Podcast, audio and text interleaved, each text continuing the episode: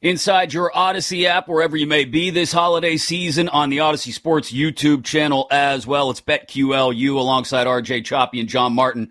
I'm Chris Mack, and we'll get into hoops in just a couple of minutes. Some early takeaways from college hoop season as we start to close out the non conference schedule and turn our attention to the final 10, 11 week sprint toward March Madness. Uh, what we think of the balance of power between some of these conferences in just a couple of minutes. We'll even draft some national championship contenders as well, give you our best bets before we wrap up today. But we are in the middle of a hearty, for lack of a better way to put it, thick T H I C C conversation about Florida State trying to get out of the ACC grant of rights and what it means for Florida State's future. But then the second path to that conversation, gentlemen, is what it does to the rest of the landscape in college football, especially, which is what's driving all this because the big money TV contracts, and how Florida State is essentially doing the legwork for anybody else that may want out of the ACC and that may be targets for the SEC or the Big Ten. And during the break, we discussed a, a couple of schools in particular. But Choppy, I mean, it, it's look, John made a good point again during the break. Clemson has always felt like an SEC program, right? It just mm-hmm. feels like an SEC school. And it wouldn't be difficult for the SEC to tell South Carolina, hey, kick rocks if you don't like Clemson. Excuse me, your in state rival joining the conference. Might be a little different getting Florida State and Florida to coexist in the SEC, but it opens the door to another giant target in baby blue in Chapel Hill. Yeah, which I think I think Carolina is the number one target for the conference. Um, they are a massive national brand. Uh, there, there, there's no question about that. They are as national of a brand as it gets in college athletics. Maybe not in the football sense, and I know football drives a lot of this, but that brand is spectacular. And you bring in TV markets that you're not even in. That that doesn't even include the state of North Carolina that you would bring in. But you would bring in Charlotte, you would bring in Raleigh, you would bring in all that too. And you're mm-hmm. not in mm-hmm. that state.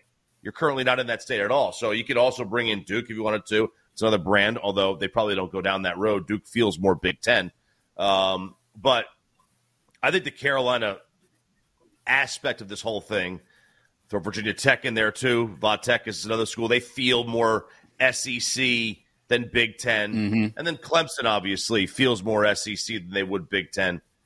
I, I think I think those are the options. I, I, really I'd be surprised if Florida State made it in there. Uh, I, I, just don't know they're going to go down the road with Florida. John's right. The world has changed. It's it's not 2013 anymore. Uh, I just don't know that they're going to go down that road and tell Florida, "Hey, you've got to let Florida State in our conference." Yeah, and John, I mean this this does. It, it opens Pandora's box not only to those programs that may want to leave the ACC for the SEC, but it opens the door just in general to this shifting landscape again, where if North Carolina and Clemson and Florida State all bolt, all right, let's just start from there. Mm-hmm. Maybe Virginia Tech and Virginia follow, and maybe Duke's off mm-hmm. as well to the big. Before you know it, we've got an ACC that's down to the remnants. Really, it's down to eight or nine schools. It's it's gonna it's you know it's gonna have NC State as sort of the flag bearer at that point. Uh, Pitt, Louisville, uh, the old you know Big East programs that are now part of the ACC. Uh, Miami would still be one that would have to be talked about and where they land, but they feel Big Ten yep. as well. Um, and it, it starts to open the door to what do we have beyond then just the SEC and the Big Ten, and everybody else is fighting for scraps. Well, look, at, at some point, you know the the carousel stops, right? Mm-hmm. I mean, it, it it just does. Um, and especially, you know, if we are already at a point where you know the SEC and the Big Ten have sucked up so many of i mean we've completely done away with regions right we don't care about that anymore so if you were talking about all these right. different properties from california to florida that are now in the you know big ten in this scenario I mean, buddy, conference realignment, you know, the the musical the game of musical chairs will stop. Um, and I think the last sort of yeah. bit of that is, you know, and you know, I you know, I always you know, think about the little guys, man. You know, because I'm in Memphis, but it's like you know Right. whether you know we'll see. Everybody can't get in to the SEC and the Big Ten, right? They're not just going to let Correct. everybody in because it's just like I mean, basically, Florida State is leaving or wanting to get out of the ACC because the ACC allowed SMU in. Okay, I mean Mhm. that's not the only reason, but that's definitely the that was the the the catalyst. That was like this is the last straw. We're not sharing a freaking league with SMU. Okay, they're buying their way in. This is embarrassing for everybody involved. We're not doing it. So everybody's not going to get into this new SEC and this new new Big Ten. Um, and so what happens to those eight or nine or ten schools? You know uh, that that don't and that can't. And I feel like whatever league that whatever shape that takes is the last stop for conference realignment in terms of big boys, right? If you want to be Yeah. taken seriously, if you think in your athletic department that you are a real player, that's going to be the last league you can get in um, before this all stops. And I don't know what it means for you know your Sun Belts and your CUSAs and you know your AACs. Who's not who's left behind Right. the AAC? I don't know.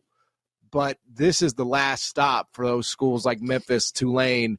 You know, the Mountain West will be interesting. Um, you know, I think this is this is the last one, and we'll see what happens.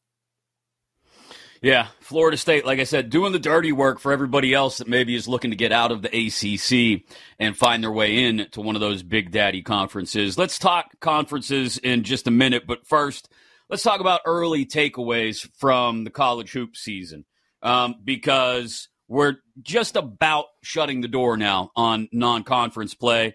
Um, current AP top 50, just top five, I'll throw at you. Purdue, Kansas, Houston, Arizona, UConn. Tennessee's at six, FAU at seven, and then Kentucky, UNC, and Marquette at eight, nine, ten. So I gave you the top 10 instead of the top five. Anyway, um, is anything you're feeling really good about? Math is not my strong suit. Uh, anything you're feeling really good about through the first half of this college basketball season? Anything you're not feeling so hot about? As an example, I'll say I'm still feeling really good about that UConn national title bet that I made about a month ago.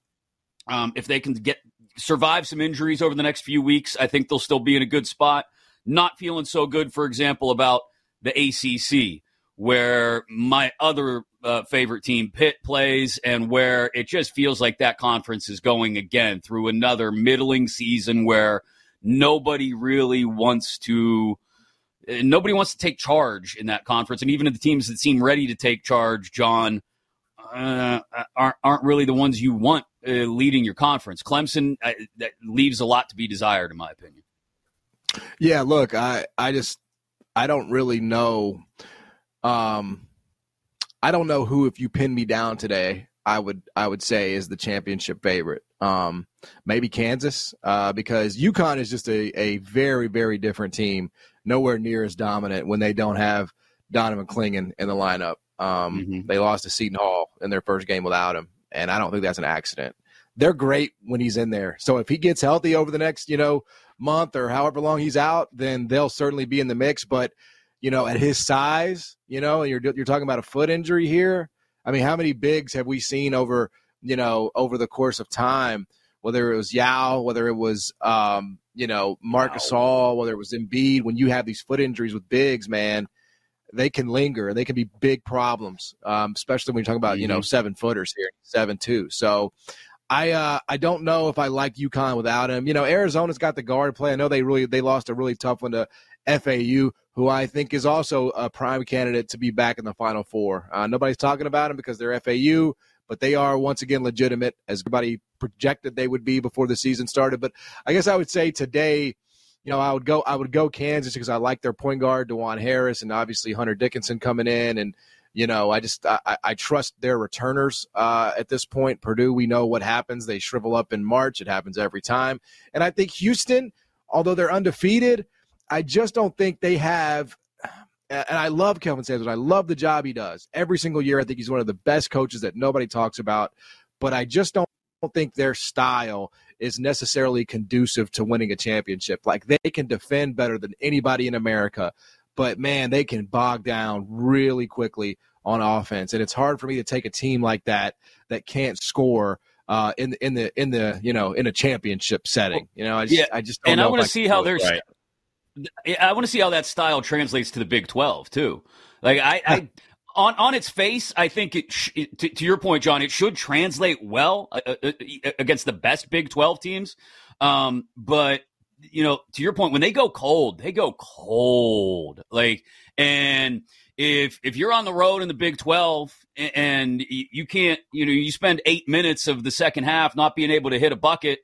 Um, then you're, you're not going to survive. Like it, this isn't nope. the, the, the AAC anymore, where you can work through the, that that eight minute, you know, five, six, seven, eight minute second half slump, Choppy.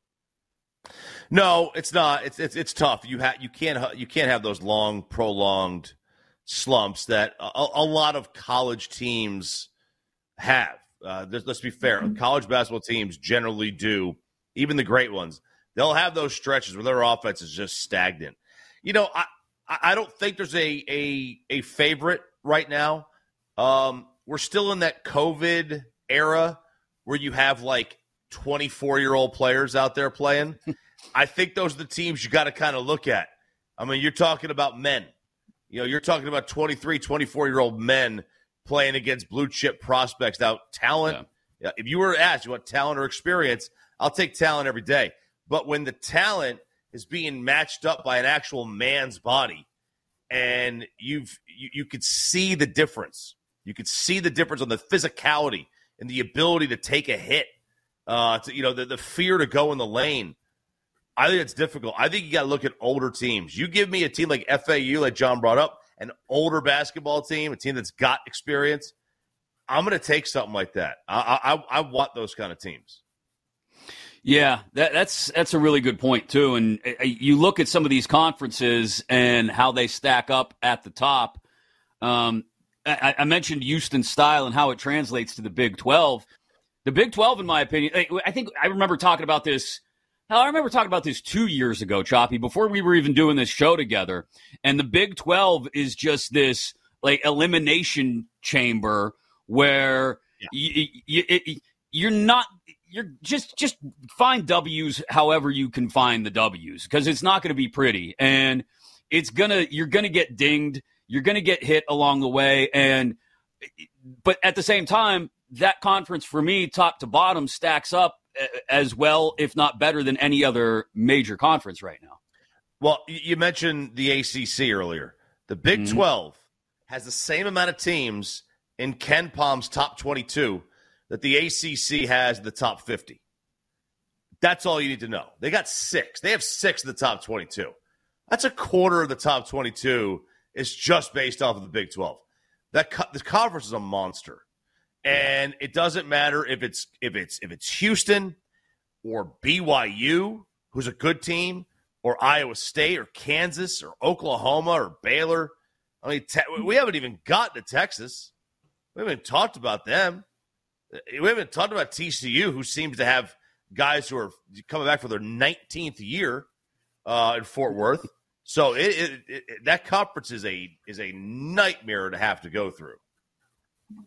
John, handicap some conferences for me. Big Twelve, Big Ten, AAC in your backyard has two big, two really good teams at the top, and then there's the rest of the conference. Um, the ACC is kind of on the outside looking into this conversation, as well as maybe uh, the Big East. Um, and then the SEC is always it it, again, strong at the top, but how many, you know, how deep mm. do you get before you start to run into just the crap that, that is floating through that conference? Not very. Yeah, there's not a yeah. lot there. Um, you know, I think I would just have to say right now who I like the most and who I can probably trust the most is the Big 12. Um, mm-hmm. Just because obviously, you know, I love, I know very well what Kelvin Sampson can do, and and and saw it up close and personal here in Memphis for so many years. Way Kansas is constructed. Um, I think they're going to be there until the end. You know, Oklahoma's overachieving this year. Um, obviously, you got BYU there at 11 1 and can put up, you know, 100 points on any given night. Uh, Baylor is still going to be a friggin' tough out in the in the tournament. I know they had a tough one against Duke, but you know they're going to get better as the year goes on. There's no doubt about it. So I would say right now for me, I, I, I like the Big 12. I'm not really in on the Big East this year. You know, um, excuse me. It's always sort of the popular thing, like oh, Big East, and they and they did win it last year. In fairness, but uh, again, we talked about the Clingan injury. Think they're very different uh, yeah. without him. Marquette, like, are we really going to try to trust Shaka Smart in, in, in a tournament? No, I, I think they're very again. Lo- I love their guards. I love Kolek and I love Cam Jones, who's a Memphian, but I just don't trust them when they get into March. Um, and then Creighton, man, Creighton's falling off the face of the earth here. You know, they have, and I saw them in, uh, in Vegas, and they really struggle with physicality. And I know they're probably going to tweak the lineup there and uh, move hmm. some things around and try to combat that. But I don't think that's something that you can just fix uh, on the fly. So for me, I, I, would I would say I trust the Big Twelve the most. I didn't think they were called Memphians. I figured they'd be Memphisites. Memphis, Memphis. No, no. Somebody, I was doing the uh, I was doing the uh, BetMGM uh, Tonight Show with Rob Brown, and Rob Brown said Memphisians, and uh, and I was like, nah, close but no cigar. Uh, Memphians is the Memphians. correct term Memphians. there. All right, yeah, that works. And we'll take your word for it anyway. Hey, way back, way back in August, we picked some of our favorites for the college football playoff and national championship. We'll review that and do the same thing for hoops this time around, and we do that next. Plus, our best bets alongside RJ Choppy and John Martin. I'm Chris Mack, and this is BetQLU.